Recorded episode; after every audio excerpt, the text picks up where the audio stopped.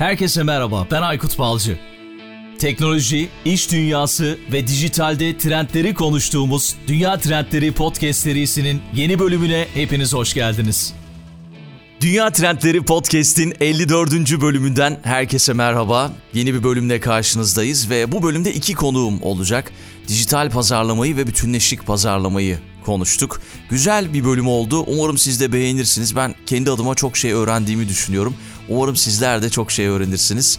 İçinde bulunduğumuz dönemi zor bir şekilde atlatmaya devam ediyoruz. Belki çok fazla dışarı çıkamıyoruz ama podcast dinleyerek yeni bir şeyler öğrenmeye de devam ediyoruz diye düşünüyorum. Yani çok fazla içerik var. Onlardan biri de podcast biliyorsunuz ve podcastler son dönem içerisinde hayatımıza eminim ki güzel bir şekilde girmiştir diye düşünüyorum. Şimdi içinde bulunduğumuz dönemle birlikte teknolojinin değişim hızı ve yenilenme süreci her geçen gün çok daha hızlı bir şekilde ilerliyor ve teknolojinin devinim hızının yükselmesi ve her yeniliğin bir değişimi beraberinde getirmesi sonucunda sosyal yaşamın içinde ve kurumsal hayatın işleyişinde bir takım farklılıklar meydana geliyor. Eminim siz de iş yaşamı içerisinde bunları fark ediyorsunuz.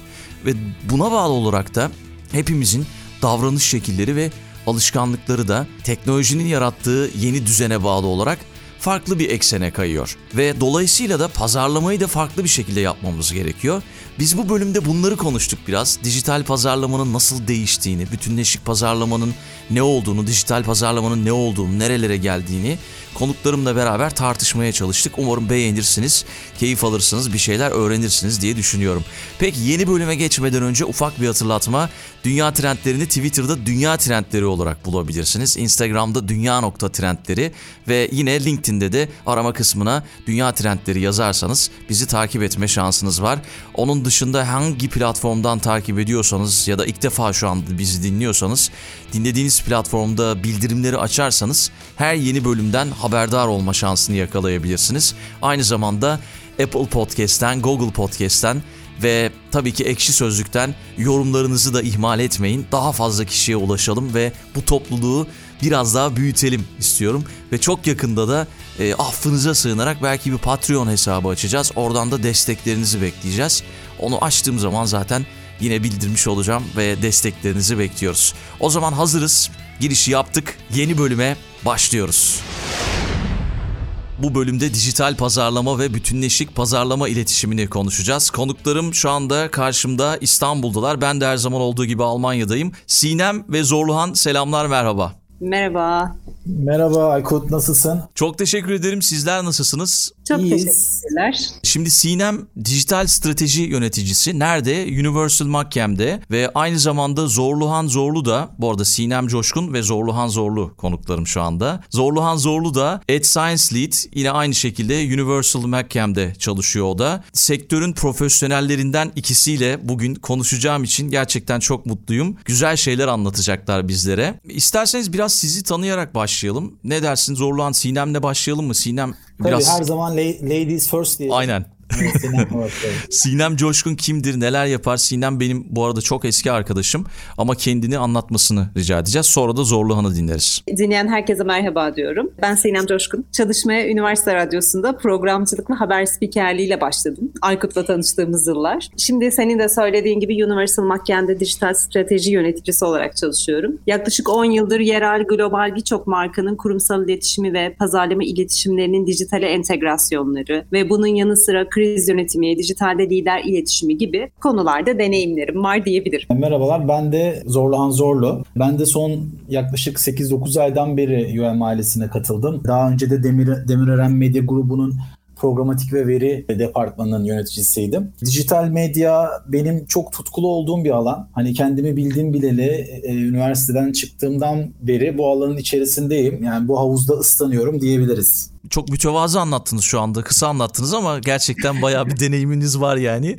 Peki ben onları ayrıntılı bir şekilde LinkedIn hesaplarınızı podcast'ın açıklama kısmında paylaşacağım. Oradan herkes görebilir. Çok teşekkür ediyoruz. Direkt konumuza girelim mi o zaman? Tabii. Tamam peki o zaman nedir bu dijital pazarlama ve bütünleşik pazarlama iletişimi? Belki bunun tanımını yaparak başlayabiliriz. Geçtiğimiz yıllarda mobilin de yükselmesiyle birlikte dijital çağ olarak adlandırdığımız dönem pazarlama ve iletişim kavramlarını da dönüştürdü diyebiliriz. Bildiğimiz geleneksel pazarlama kavramlarının yanında dijital pazarlama, dijital iletişim kavramları da hayatımızda yer almaya başladı. Öncelikle dijital pazarlama dediğimiz şey bir pazarlama trendinin daha da ötesi ve bu işin kalbi internet. Basit bir şekilde tanımlayacak olursak bir markanın internet ortamında ürününü, hizmetini veya vermek istediği mesajına yönelik yapılan faaliyetlerini dijital pazarlama olarak tanımlayabiliriz. Bu işin dönem dönem değişen amiralleri var. Bir zamanlar e-mail pazarlaması trendti. Peşinden bloglar ve forumlar geldi. Facebook'un gelmesiyle birlikte bu alandaki oyun sahası çok genişledi derken şimdi dijital kökenli başka başka birçok bir platform var. İster dijital pazarlama kanalıyla olsun, ister geleneksel pazarlama kanalıyla olsun markanın tüketiciyle kurduğu bir yolculuk, bir deneyim var. Kişinin ürünle tanışıp onu alıp kullanmaya devam ettiği süreç veya markayla tanışıp satın almamış olsa bile potansiyel müşteri olduğu için belirli periyotlarla kurulan bir iletişim yaklaşımı var. Bunu bütünleşik pazarlama iletişimi altında anlatabiliriz diyerek birazcık böyle daha net ve açık anlatmaya çalıştım. Süper. Ben de hemen buradan alıp bütünleşik pazarlamayı biraz anlatmaya çalışayım. Ee, neden bütünleşik pazarlama yani neyi bütünleştiriyoruz diye soracak olursanız aslında hani dijital ortamda biz bir ürün satın almadan önce şöyle bir kafamızda yaptığımız davranışları, hareketleri bir e, gözümüzün önünde canlandırırsak işte arama motoruyla başlıyoruz. Sonra işte bazen şirketi telefon açıyoruz. Telefonla konuşuyoruz Hı-hı. bir kısmımız. Bazen ondan sonra gidiyoruz işte e-maillere bakıyoruz ya da forumlara gidiyoruz. Forumlarda araştırmalar yapıyoruz. Şirketin web sitesine gidiyoruz. Modellere bakıyoruz, ürünlere bakıyoruz. Daha fazla bilgi sahibi olmak için. Yani aslında kısacası Sonra ee, mağazaya gidiyoruz, deniyoruz ürünü, yine gidip internetten deniyoruz. alıyoruz. Yine, yine gidip internetten alıyoruz. Bravo. Yani aslında bu e, Aykut e, şeyi gösteriyor. E, artık satın alma alışkanlığı eskisi kadar basit değil. Çok daha dolan başlı. Yani biz buna müşteri yolculuğu diyoruz bir müşterinin ürüne satın almaya karar vermesi ve satın alması arasında gerçekleşen bu yolculuğa müşteri yolculuğu diyoruz. Şimdi bu, bu müşteri yolculuğu inanılmaz derecede kompleks hale geldi. Dolayısıyla da artık markaların tüketicilerle bütün bu kanallardan düşün ki search Google'dan gidiyor.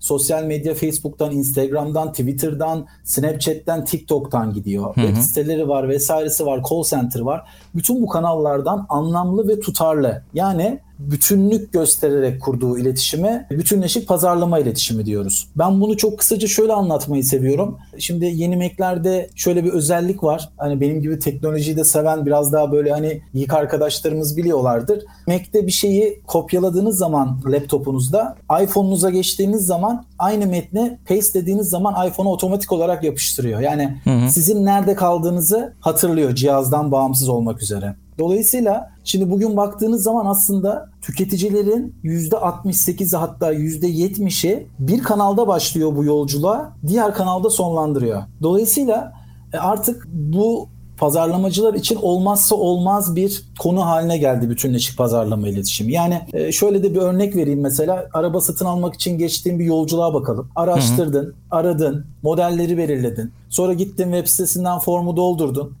Birkaç galeri gezdin hatta. Test drive yaptın arabayı. Sonra finansman opsiyonlarına baktın. Dedin ki ne kadarını finanse ederim, ne kadarını kredi çekerim vesaire. Bunları da belirledin. Gittin arabayı satın aldın. Anahtarı çalıştırdın, sürerek evine geldin. Tebrik ediyorum. Ama iş burada bitmiyor. Önümüzdeki iki sene hem sosyal medyadan hem e-maillerden ve reklam kanallardan henüz satın aldığın arabanın reklamlarını görmeye devam edeceksin. Hı hı. Şimdi işte burada zaten hani bu bütünleşik pazarlamayı yapmadığımız noktada karşımıza çıkan tablo da bu. Yani aslında ben buna şöyle söylüyorum. Para sarf etmek için ne kadar etkili bir yol değil mi diye soruyoruz bizim markalara. E, dolayısıyla pandemi sonrasında artan dijital alışverişlerin de artık kalıcı olduğu konusunda araştırmalar bize bunu söylüyor. Yani artık müşteri dijitalde dolaşıyor daha sık. Dolayısıyla bunu hem web sitesinde hem mobilde hem bütün kanallarda dolaşırken burada da müşterilerin bıraktığı veriler, ayak izleri giderek katlanıyor. Binlerce temas noktası var bizim gerçekleştirdiğimiz. Az önce anlattığım gibi search'ünden sosyal medyasına. Mesela Bayern Münih'ten bir örnek vereyim. Almanya'da bir futbol kulübü. Her ay hesaplamışlar. Taraftarlarıyla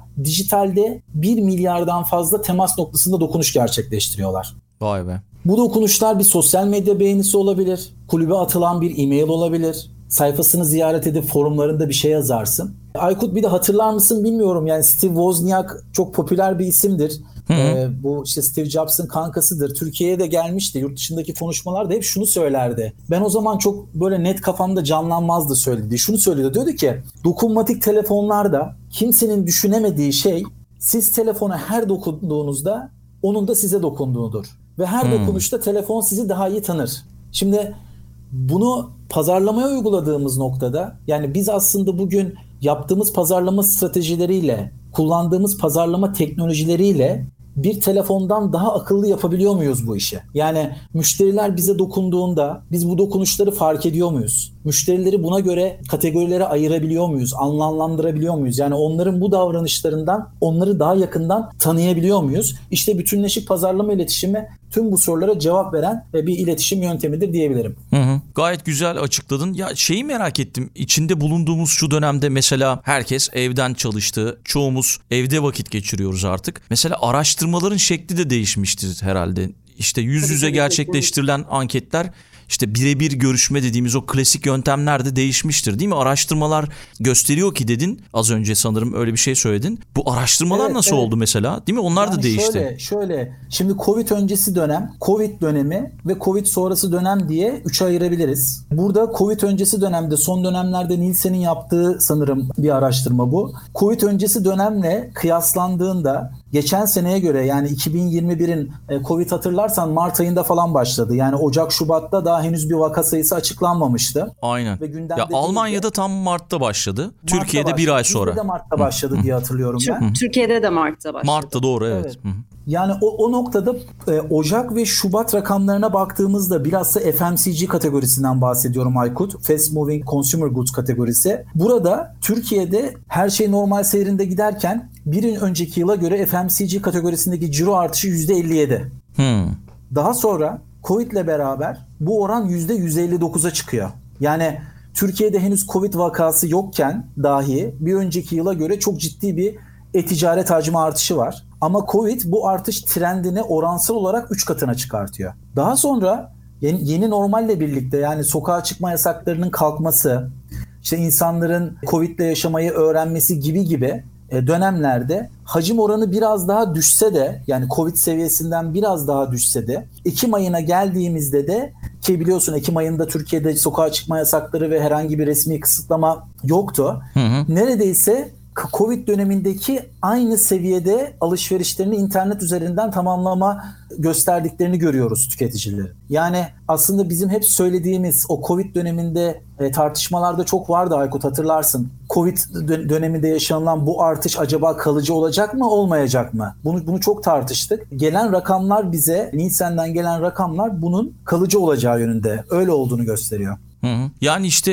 e, senin de söylediğin gibi pandemi gibi beklenmedik bir durumla karşılaştı markalar. E, başta ne yapacaklarını çok kestiremiyorlardı. Sonra evet. yani bunun nedeni sosyal ve ekonomik hayatın değişmiş olması. İşte ikimizin de belirttiği gibi, Sinem'in de belirttiği gibi. Bununla birlikte tüketici davranışları da değişti. Ama bu değişen değişti. davranışlar kalıcı hale mi geldi diyorsun sen şimdi? E, kalıcı hale geldiğini rakamlar rakamlar söylüyor. Ediyor. Şimdi ben kendime de bakıyorum bir yandan çünkü ben böyle istatistikler gördüğüm zaman hep kendime sorarım. Yani bana dokunuyorsa bu iş benim alışkanlıklarımda bir değişim var mı diye. Kendime bakıyorum. Ben mesela ben şeyden önce Covid'den önce grocery alışverişimi her zaman giderim markette yapardım. Hı-hı. Yani muhakkak evden çıkardım, grocery'mi alırdım, evime geri dönerdim. E, ama Covid sırasında internetten sipariş etmeye başladım. Daha sonra bu konfora alıştım.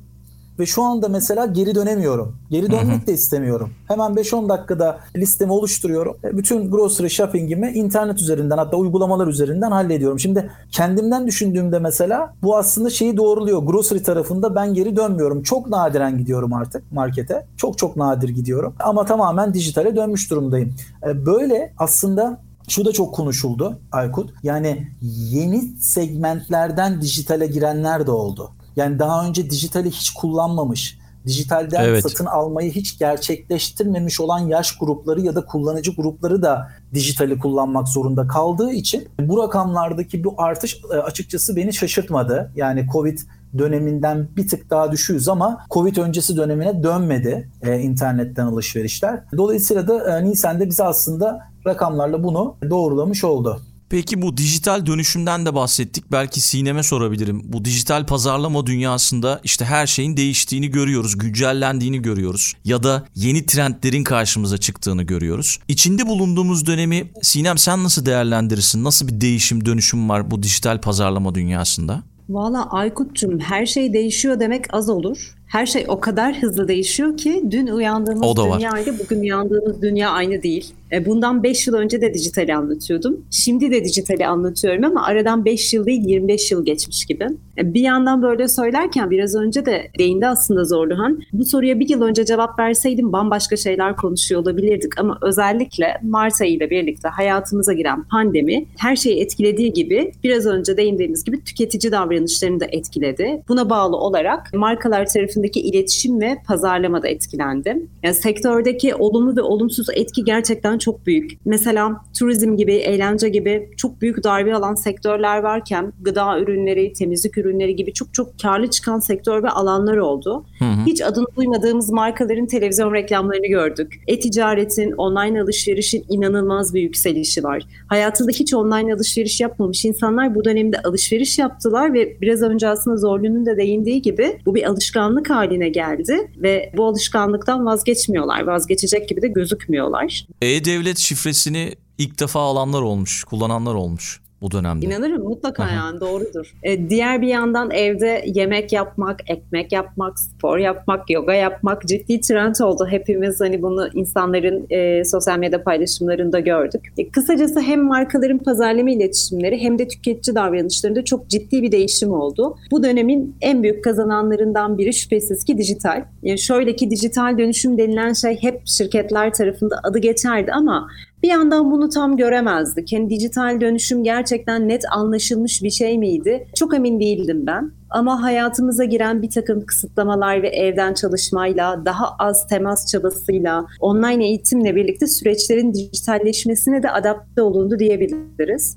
Şu an daha çok tüketici odaklı pazarlama iletişimi üzerine konuştuk ama bunun bir de marka itibarı, marka algısı tarafındaki kurumsal iletişim süreci var ki o da bambaşka bir dünya. Bu dönemde imajı olumlu ve olumsuz olan markalar oldu. Tüketici gerçekten artık çok akıllı. Bir yardım kampanyası düşünelim bir marka bunu reklam için mi yapıyor yoksa gerçekten bu alana dokunmak ve fayda sağlamak için mi yapıyor? Tüketici bunu anlıyor. Bunun olumlu ve olumsuz yankılarını da dijitalde çok kolay görebiliyoruz. Aslında bunu hepimiz yapıyoruz. Tweetler atıyoruz ya da bloglara, şikayet sitelerine yazıyoruz sadece dijital pazarlama değil, dijital iletişim için de önemli çıktılar ve insightlar sağlanan bir dönemden geçtiğimizi söyleyebilirim. Bu... Hem aslında ben ona biraz da ekleme yapayım. Yani gerçekten şey tarafında pandemi sırasında e, tüketiciler şeyi sorguladılar. Ben de sorguladım markaları. Sorguladık yani hani daha önce neredeydiniz? Niye bana bu kadar şu anda satış e-maili gönderiyorsunuz? Hmm. Yani hatta öyle birkaç tane viral olan tweetler falan vardı. Yani dünya virüsten kırılıyor işte bilmem ne markası bilmem nenin tanıtımını yapıyor şeklinde. Böyle hani viral olan tweetler falan vardı. Bu gerçekten pandemi süreci bizim dijital tarafta değil de yani çünkü müşteri olarak biz tüketici olarak işte dijital offline diye bakmıyoruz. Marka gözüyle bakıyoruz. Yani nereden bizimle iletişirse iletişsin biz onu marka olarak görüyoruz. Tek bir marka olarak görüyoruz. Dolayısıyla da bu iletişimlerde dikkatli olan, bu iletişimlerde kurgularını iyi yapan, stratejilerini iyi yapan markalar tüketicilerle aralarında güven oluşturdular. Ve bu güven de bundan sonra pandemiden sonra da bu kurulan güvenle beraber de bu markaların bir tık daha öne çıktığını görüyoruz. Ve diğer gördüğümüz şeylerden bir tanesi belki de bu süreçte tüketicilerin markaları kullanma alışkanlıklarını ne kadar hızlı da değiştirebileceğiydi. Hı hı. Yani daha önce kullandığınız markaların size aldığı, takındığı tutuma göre, dijital tutuma göre e, burada tüketicilerin markalarını da yani belki senelerden beri kullandıkları markalarını da değiştirdiklerini gördük. Dolayısıyla aslına bakarsan e, bu e, daha henüz geriye dönelik analizler yapamıyoruz. Yani daha henüz pandemiyi üzerimizden atlatamadığımız için daha henüz hani olayı böyle bir totalitesinde bir inceleyemiyoruz ama e, eminim ki senin de programlarında Aykut özellikle hani gelecek senede aşı bulunduktan sonra yani şu pandeminin ağırlığını üzerimizden attığımız zaman geriye dönüp baktığımızda e, gerçekten e, bu değişimin e, çok daha fazla farkında olabileceğimizi ya aslında markalar çok hazırlıksız yakalandılar ve senin de söylediğin gibi doğru bir strateji belirleyemeyenler, strateji olmadan hareket edenler ya da e, bu süreçte başarısızlıkla yani başarısızlıkla sonuçlandı. Doğru strateji belirleyenler de işte daha fazla kişiye ulaştılar senin de söylediğin gibi. Haklısın yani o konuda. Kesinlikle mesela hatta onunla ilgili bir tane de şey vardı. Yani gene LinkedIn'de bir paylaşım görmüştüm ben. Tabii burada isim vermiyorum. Marka ismi de vermiyorum. Paylaşan. Şimdi rahatsızlık duyan çok tüketici oldu. Yani bunu marka olarak değil. Şimdi ben mesela biz hastanede olduğumuzu düşün Aykut. Bir test yaptırmaya gittik. Zor, zar zor nefes alıyorsun. Cep telefonundasın. Böyle bir an düşün. Hmm. Test testin sonucunu bekliyorsun ya da test olmaya gittin hastasın ya da yakınındaki birisi hasta yani yanında ablan, kardeşin vesaire hasta. Onunla beraber gittin. E şimdi bu dönemde bir bakıyorsun aynı gün içerisinde iki tane e-mail. Hani zaten zar zor iş postalarını takip edebiliyorsun, dönmeye çalışıyorsun. Herkesin e, herkes çok yoğun. E o dönemde bir bakıyorsun sürekli sana e-mail'lar, SMS'ler. Yani bunu al sana %50 indirim verelim. Bunu al sana. Şimdi elinde şöyle bir teknoloji var. Bir kullanıcıya bir e-mail gönderdiğin zaman açmadı mı? Bir kere daha gönderdin yine mi açmadı? O zaman üçüncü tarafta e-mail gönderdiğin zaman bir sor müşterine. De ki nasılsın de her şey yolunda mı de.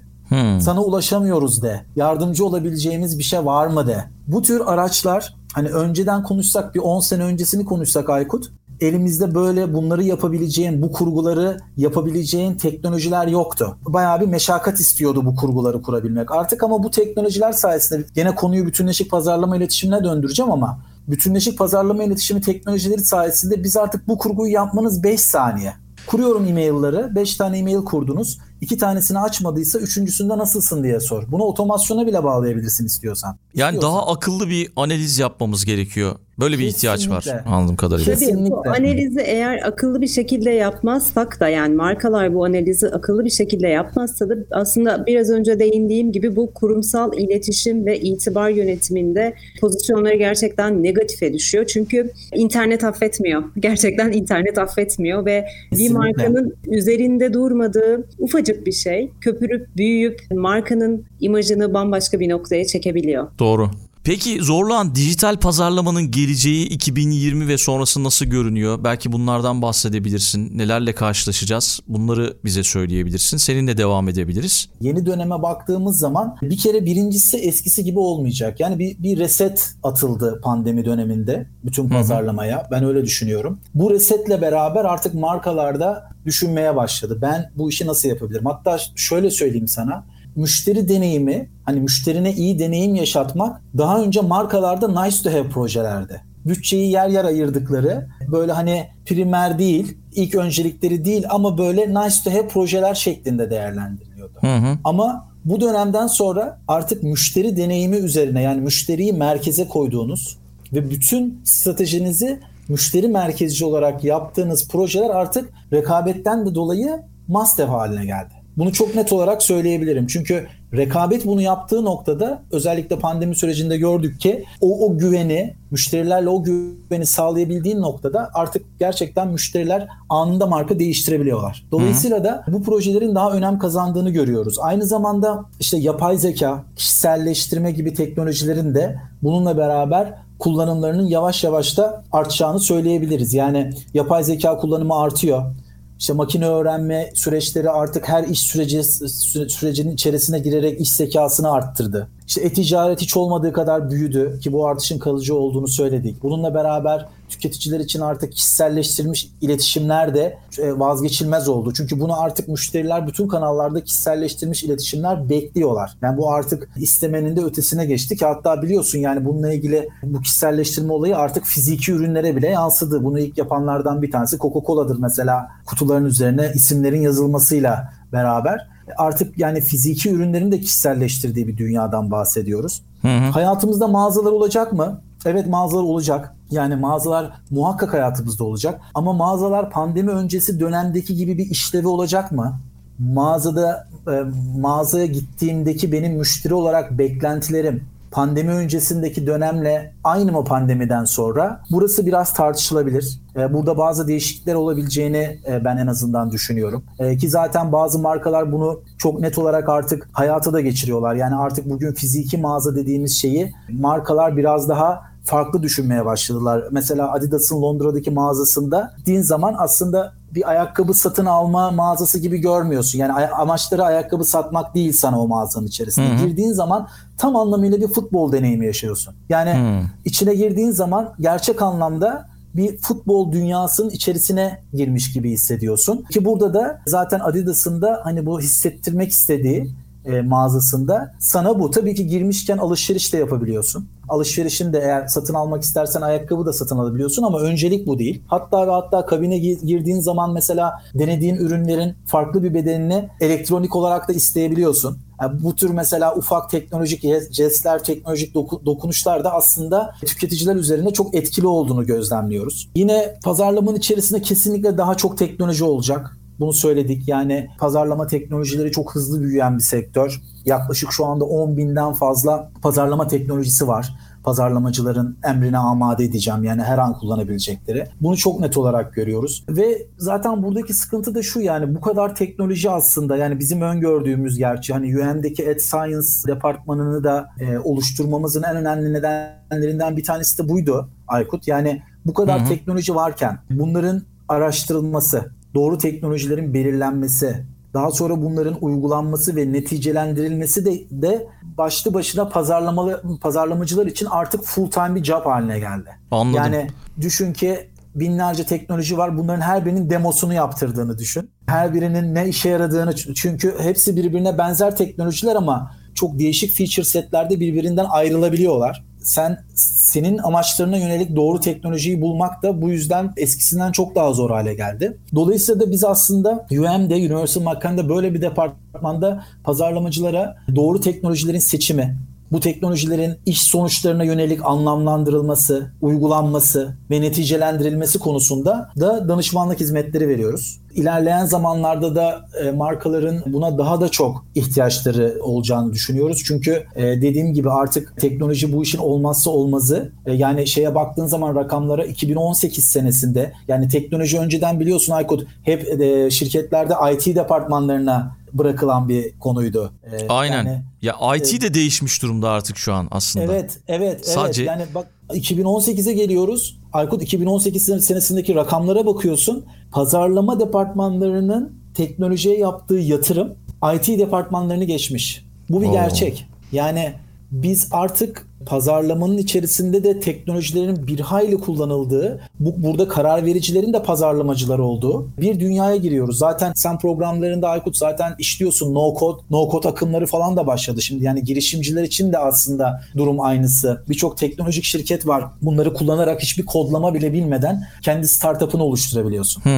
Dolayısıyla da bu noktada pazarlamacıların biz bu desteğe ihtiyacı olduğunu düşünüyoruz. Bunun yanında matematiksel ön, ön, öngörüler, modellemeler, makine öğrenmesi öğrenmesini bu işin içerisine katmak. Yani düşünsene biz önceden şöyle bir sorunun cevabını biz, bize çok ütopik gelirdi. Bana önümüzdeki hafta benden alışveriş yapacak olan müşterilerimin listesini ver. Böyle bir soru bir 5 sene önce, bir 10 sene önce çok ütopik bir soru belki idi pazarlamacılar için. Ama bugün özellikle makine öğrenmesinin buna yaz çağı diyorlar. Yani makine öğrenmeleri çok yeni bir şey değil. 1900'lü yıllardan beri, 50'lerden beri sanırım. Çok eskiden beri var şey. evet aynen. Yaz dönemleri var, kış dönemleri var. Şimdi biz makine öğrenmesinin yaz dönemindeyiz. İnanılmaz yatırım alıyor makine öğrenme firmaları, yapay zeka firmaları. Makine öğrenmeyle yapay zeka da çok birbirine karıştırılır Aykut bu arada. Ondan başka bir program çıkar öyle söyleyeyim. Yani Doğru. şey tarafında e, dolayısıyla da bu tarafta mesela baktığımız zaman inanılmaz güzel, harika teknolojiler var. Yani bize hangi müşterilerin önümüzdeki sene benle en fazla parayı harcayacak? Yani hangi müşterilerin benimle beraber kalacak? Hangi müşterilerin benden ayrılacak? Bunu çok büyük doğruluk oranlarıyla tespit edebildiğimiz algoritmalar var. Makine öğrenme sistemleri var. Dolayısıyla da aslında bir yandan biz bunlara da kafa yoruyoruz. Mesela e, şöyle bir soru sorayım sana. Önümüzdeki hafta 6 hafta boyunca dünyanın trendlerinin Google arama motorunda ne kadar aranacağını öngörebilir misin? Yani işte belirli gün ve haftaları düşünürsek belki tahmin edebiliriz. Kaba taslak da edebilirsin değil Aha. mi? Yani hani daha önceki işte, trendlere bakarsın, belki bir seasonality'ye bakarsın ama Covid döneminde böyle bir dönemde Aykut markaları düşün böyle bir uncertainty'nin, bilinmezliğin e, çok da fazla yoğun olduğu bir dönemden geçiyoruz şu anda. Çünkü biliyorsun bir sokağa çıkma yasağı geldiği zaman restoranların ciroları düşüyor. Ya da işte havaalanları kapanıyor. Ya da işte başka tedbirler alınıyor. Bu tedbirler alındığı noktada ne oluyor? Senin yaptığın forecastler değişmeye başlıyor. Hı hı.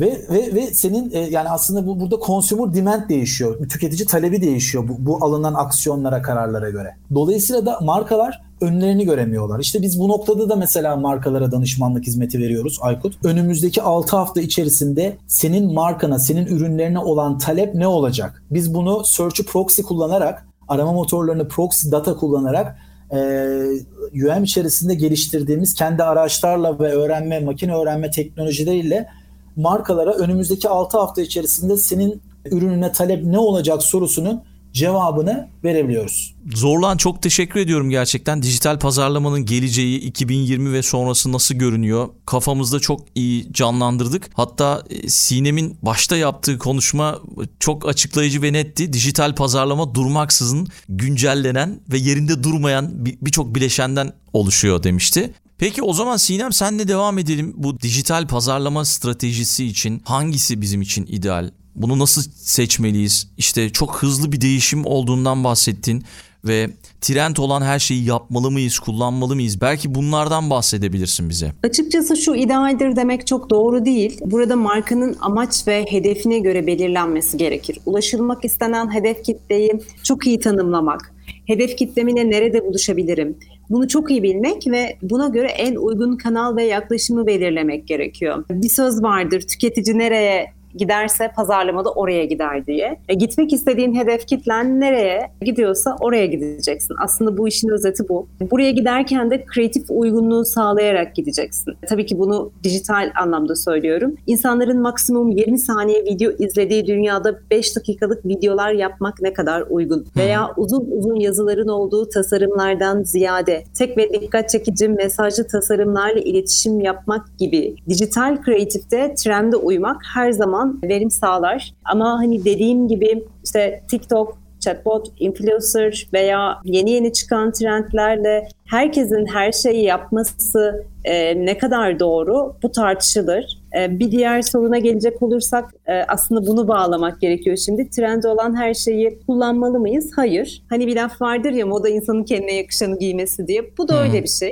Amacına, hedefine uygun olanı stratejini almalısın. Ya istediğin kadar trend olsun, o senin üzerine yakışmıyorsa giymeyeceksin. Hani doğru olanı yapmazsan vezir olacağım derken rezil olabilirsin. Biraz önceki konuşmalarda aslında bahsettiğimiz şey bu. TikTok son dönemde çok trend. Markanın iletişim stratejisine uyuyorsa mutlaka kullanılması gerekir. Online videonun çok ciddi bir yükselişi var. Çok eski araştırmalar, hani çok eski araştırmalar demek doğru değil ama son dönemlerde yapılan araştırmalar Türk insanların hani okumaktan ziyade izlemeye yöneldiğini gösteriyor. E, bu hmm. yüzden online video çok önemli. Facebook'ta, Instagram'da içerikler paylaşılırken YouTube yıllardır var ama birden hayatımıza YouTuber diye bir kavram girdi mesela. E, çünkü insanlar artık video izliyorlar. Video izlemeyi seviyorlar. Bloglar çok trend ama izlemek daha kolay. Çünkü yolda izlemek daha kolay. İzleyemediğin şeyi arkada dinlemek okumaktansa daha pratik. Bu yüzden online videonun ciddi bir yükselişi var. Storyler çok önemli. Bu 15 saniyelik videolar. Kullanılması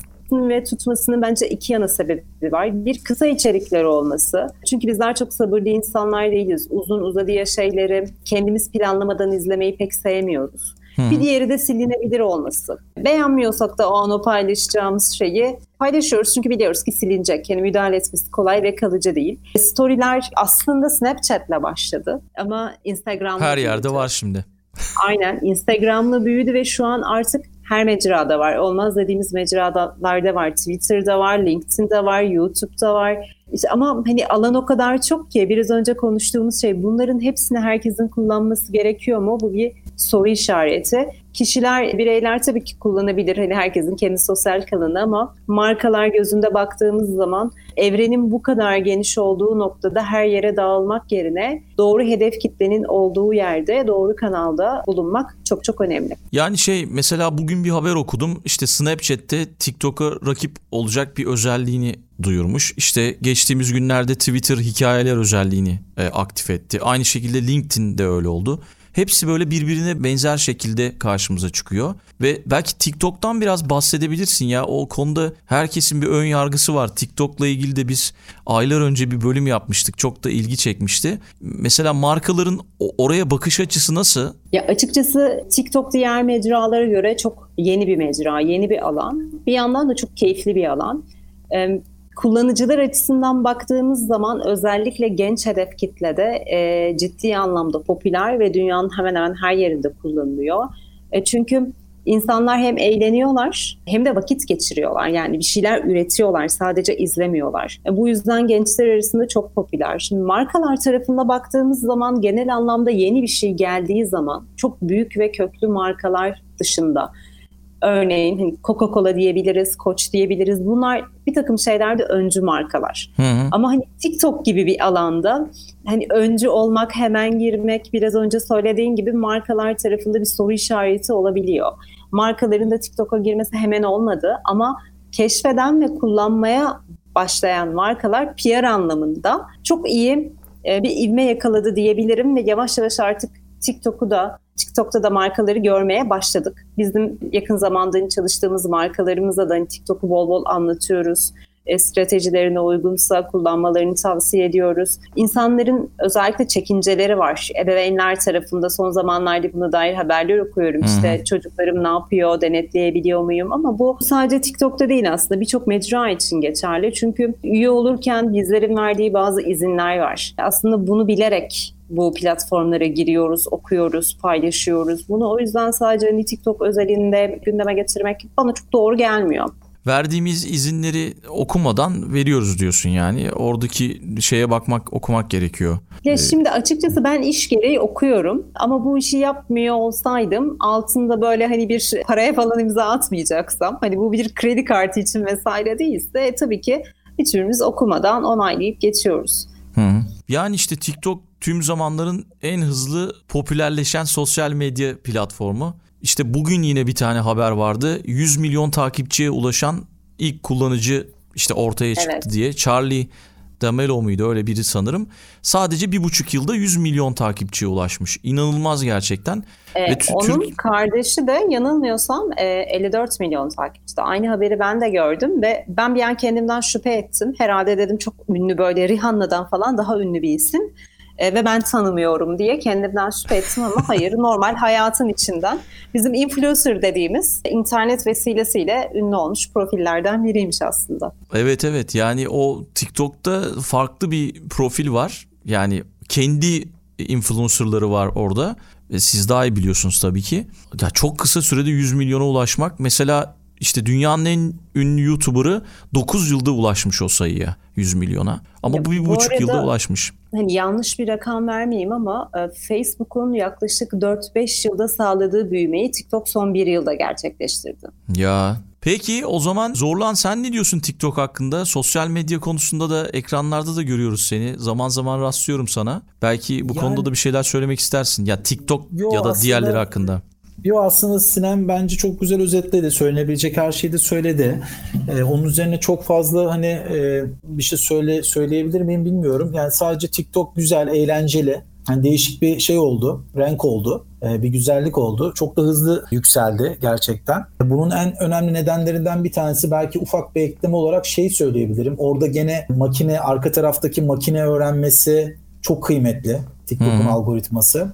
E, bu kadar hızlı yükselişinin en önemli nedenlerinden bir tanesi de bu zaten e, biliyorsun Amerika'da satılma falan durumlarında da Çin'den teknolojiyi çıkaralım mı çıkarmayalım mı şeklinde Çin devleti de bir şey e, set koymuştu. E, bu algoritmayı Amerika'ya satalım mı satmayalım mı o sattıkları paketin içerisinde bu algoritma olacak mı olmayacak mı?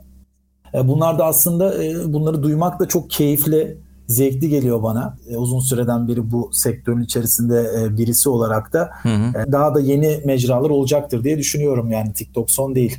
Olmamalı. Olmasın. Yani kullanıcının davranışlarını iyi takip ediyor. Öyle bir güzel bir algoritması var anladığım kadarıyla TikTok'un. Ve bunu hissedebiliyorsun. Hı hı. Aykut mesela girdiğin zaman oynamaya başladığın zaman bir bakıyorsun mesela bir videoda biraz daha uzun kalmışsan o videodan gösteriyor sana. Hmm. Onda da kalmışsan bir bakıyorsun bir müddet sonra böyle ona benzer videolar gelmeye başlıyor. Yani Tabii seni bir şekilde onun içerisinde platformun içerisinde tutmayı başarmışlar. Nasıl yaptılar bilmiyorum ama helal olsun. Tabii mesela evet. ben dans videosu izliyorsam bunun sonrasında bana genellikle dans videosu gösteriyor. Ya da işte Yeşilçam replikleri izliyorsam Yeşilçam repliklerini gösteriyor. Ben de bunu sevdiğim için yani ilgi alanıma yönelik bir şey gösterdiği için de doğal olarak elim tekrar uygulamaya girmeye gidiyor. E, bir güzel yanı da şuydu. Hani bunu açıkçası sektörden biri olarak söylemek hani çok güzel değil ama bir yandan da hayatın gerçekleri reklamın olmadığı alanda alana kullanıcıların adapte olması daha kolay oluyor. E, hmm. TikTok'ta böyle bir mecraydı. Önce büyüdü, reklam alanları onun sonrasında gelişti. Böyle olduğu için de aslında platformun büyümesi, insanların platformda vakit geçirmesi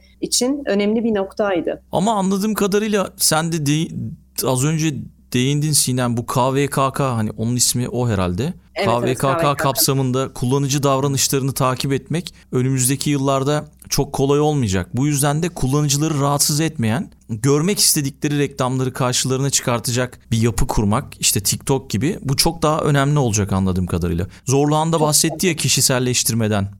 E, bunu, bunu yavaş yavaş platformlar yapmaya başlıyor. Özellikle mesela Twitter'da, Instagram'da son zamanlarda karşıma çok, çok çıkıyor reklamlarını sana göre kişiselleştirelim diye aslında kullanıcıya soruyor. Facebook ve Instagram, ben Instagram'ın içinde denk geldi. Aynı şekilde Twitter'da senin daha çok dikkatini çekecek reklamları görmek ister misin? Yoksa biz genel reklamları göstermeye devam edelim mi diye soruyor. Aslında bu iyi bir şey. Çünkü mecrayı bana kişiselleştiriyor. Gerçekten hiç dikkatimde olmayan bir şeyi orada görmek beni soğutabiliyor. Ya Anladım. Onun e, e, ona artı olarak da yani mesela kişiselleştirme teknolojileri diyoruz.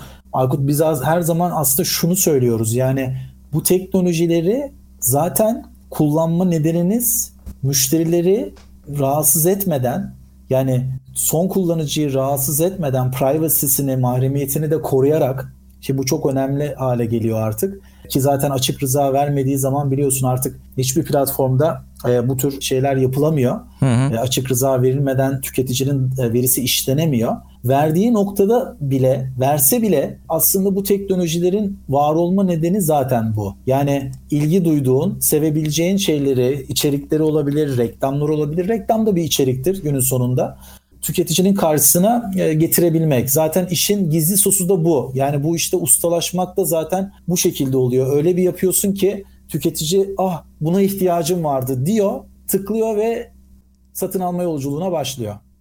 Peki bu şey trendler içerisinde benim burada Almanya'da gözlemlediğim kadarıyla bu hani sesli aramalardan çok bahsetmedik ama işte Amazon Echo, Google Home, Alexa gibi ürünlerin çok fazla satıldığını ve bunlarla ilgili gördüğüm kadarıyla çok fazla bunun üzerine etkinlikler yapıldığını görüyorum. Türkiye'de çok daha popüler değil ama belki önümüzdeki yıllar içerisinde dijital pazarlama trendlerinde bu ne kadar etkili olur? Bunun hakkında bir şeyler diyebilir misiniz? Sesli arama ile ilgili evet ben birkaç bir şey ekleyebilirim. Ee, ya aslında hepimiz internet kullanmanın verdiği tabii ki bir alışkanlıkla beraber yazarak arama yapıyoruz. Hani search dediğimiz şey ve bunun e, reklam alanı da var, search reklamları.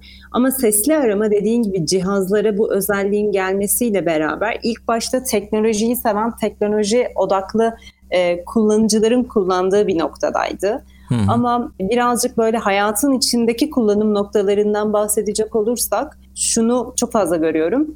YouTube izleyen çocuklar yazmayı bilmiyorlar ama YouTube'daki sesli arama özelliği sayesinde aradığı videoyu buluyor. Ya da yolda giderken, arabada giderken, trafikteyken yazmak yerine sesli aramayla, sesli kayıtla aradığın şeye ulaşmak daha pratik ve fayda sağlıyor. Bu alan reklama nasıl adapte olur? Şu an mevcuttaki e, Google Search yayınları gibi olabilir ama gerçekten hani en başında konuştuğumuz şeye dönüyoruz. Teknoloji çok hızlı değişiyor. Teknoloji değiştikçe reklam alanları değişiyor. E, bunlar değişirken e, bunlara paralel gitmesi gereken bir tüketici davranışları var. Bunlar istedikleri kadar değilsin. Eğer tüketicinin davranışları buna adapte değilse o alanın gelişmesi de e, bir şey ifade etmiyor. Ben sesli aramalarla ilgili özellikle beyaz yaka kısmında çocuklarda ve 65 yaş üstü kesimde kullanım oranlarının ilerleyen yıllarda yükseleceğini düşünüyorum. Söylediğim gibi Türkiye'de şu an çok trend değil e, ama ilerleyeceğini düşünüyorum. Valla Almanya'da e, sürekli workshoplar çıkıyor karşıma. İşte sesli e, arama reklamcılığı nasıl yapılır şeklinde. İşte Mediamarkt'a gittiğimde hemen girişe koymuşlar o cihazları. Yani gözüne sokuyorlar yani tüketicinin orada. Ve burada Aslında Aykut ben, ben şeyle ilgili mesela hani bu sektörden dışında da benim kendi kendi kendime gözlemlediğim hani demiştim ya ben kendime bakarım beni nasıl etkiliyor diye e, bu tür bu tür trendlerde ya da bu tür e, şeylerde yani düşünüyorum mesela Sinem sen de yaşamışsındır belki. Mesela şöyle bir senaryo söyleyeyim. Diyelim ki biz beraber Viyana'da bir operaya gittik. Bir opera salonuna gittik. Çok güzel bir opera salonuna girdik. Biletlerimizi almışız, oturmuşuz. Klasik müzik dinleyeceğiz. Hı hı. Tamam mı? Fevkalade bir müzik dinledik. Konserden çıktık. Bana şöyle sorsan Aykut. Diyelim ki senin podcast'ine katıldım ve bana dedin ki bana o katılı e, gittiğin konser salonunu çizebilir misin de, desen ya da anlat desen sana onu çizemem. Ama duyduğum müzikleri sana mırıldanabilirim. Yani hmm. sesin hatırlama oranı bence yani hani sesli olarak duyduğum bir şeyi sadece seste duyduğum bir şeyi hatırlama oranı çok yüksek. Koku da böyle bir şey mesela. Kokunun da hafızaya çok etki ettiğini düşünüyorum. Dolayısıyla da belki de ben öyle görüyorum. Farklı bir bakış açısı olacak ama biraz sektörden de bağımsız. Kendime baktığım zaman işte radyo programları olsun, podcastler olsun bir şeyi ben sadece dinlediğim zaman daha iyi hatırlıyorum. Yani kendimden örnek vermek gerekirse. Hı hı. O zaman gelecek yıllar için Türkiye'de önemli trendlerden biri olacak herhalde bu. Bunun da sinyalini vermiş olalım biz. Sektör profesyonelleri olarak sizlerin de katkısıyla. Peki zorlan bu bütünleşik pazarlama iletişiminde yaşanan engellerden bahsedebiliriz. Bunlar neler? Belki gözlemlerini bize anlatabilirsin. Yavaş yani yavaş da sona kısaca, geliyoruz. Evet çok kısaca söyleyeyim. Yani birincisi bütünleşik olmak için dağınık bir şeyi toparlamak gerekiyor. Dağınık olan şey ne? Veriler. Veriler şirket içerisinde birçok departmanda dağınık şekilde depolanıyor şu anda. Mesela müşteri hizmetlerini aradığımız zaman bizim müşteri hizmetleriyle olan konuşmamız call center'da depolanıyor. Hı hı. Ee, ya da işte arama motorundan ya da e, şey markanın web sitesine gittiğin zaman web sitesinde yaptığın aktiviteler Google Analytics'te depolanıyor. Gibi gibi yani markayla olan bütün dokunuşların ya da satın almayı gerçekleştirin. O ilk verdiğim örnekteki araba var ya satın aldığın. Aynen. Onu satın aldığın zaman o da şirketin CRM departmanında duruyor. Şimdi aynı müşterisin sen Aykut marka gözünde. Yani sen markaya 3 tane değişik departman gibi bakmıyorsundur diye düşünüyorum. Sen markaya tek olarak bakıyorsun ama marka sana kendi içerisinde 3 tane departmanda farklı lenslerle bakıyor. Dolayısıyla bir en en önemli e, engellerden bir tanesi bu verilerin dağınık olması. Dağınık olması çünkü farklı sistemlerde tutuluyorlar. CRM departmanı farklı teknoloji kullanıyor. Call center farklı bir teknoloji kullanıyor. İşte Google, Adobe gibi analitikler farklı bir teknoloji. Bütün bunların birbirine bağlanması gerekiyor. Bu birinci challenge. En önemli challenge'lardan bir tanesi. İkincisi yeni yasalar biliyorsun. Sen de söyledin KVKK Avrupa'da GDPR Mayıs 2018'de geçti. E, e, yürürlüğe girdi. Bu tür yasalar tabii ki hem veri toplamayı, bu verilerin işlenmesini e, markalar için bir tık daha zorlaştırdı. E, ama bu zorlaştırma hem markalara da hem de tüketicilere de yarayacak bir zorlaştırma olarak altını çizeyim. Ama sadece bir tık daha zorlaştırdığını söyleyebilirim. Üçüncüsü de yine pandemiden önce bütünleşik pazarlama bir nice to have olarak görünüyordu. Yani hani bu tür projeler hep böyle ikincil projelerdi. Olursa çok güzel olur projelerdi ama artık bütünleşik pazarlama firmalar için yani bu deneyim iyileştirme projeleri de diyeceğimiz onu da içeren projeler artık hayatta kalma projelerine dönüştü diyebilirim. Vallahi çok güzel özetledin. Teşekkür ediyorum. Sona geldik yavaş yavaş. Çok da güzel gidiyoruz. Daha da konuşuruz ama birçok şey öğrendik. Ben böyle sizden kitap önerileri isteyeceğim her konuğumdan podcast'e katılan konuğumdan kitap önerisi alıyoruz ve sonra da son sözleri alır kapatırız diye düşünüyorum. Tamam ben kitap önerimle başlayayım isterseniz o Tamam zaman. lütfen. Sektörel anlamda kitap önerim Philip Kotler'ın Pazarlama 4.0 Gelenekselden Dijitale Geçiş kitabı olur. Hem dili hem içeriği gerçekten çok iyi. Ama bunun dışında biraz daha hayatın içinden bir kitap önerecek olursam okuyalı çok çok uzun zaman oldu ama benim en etkilendiğim kitaplardan biri Kürşat Başar'ın Başucumda Müzik kitabı. Süper. Aslında ben de iki tane kitap önereyim. Bir tanesi konuyla alakalı bir kitap olsun. Veri stratejisi kitabın ismi. Çok güzel bir kitap. Tavsiye ederim. İkincisi de yine hayatın içerisinden örnek vermek gerekirse e, bence iş hayatında yani özellikle bizi dinleyen genç arkadaşlarımız varsa yani iş hayatında iki tane önemli skill set var. Bunlardan bir tanesi hard skill setler, diğeri de soft skill setler.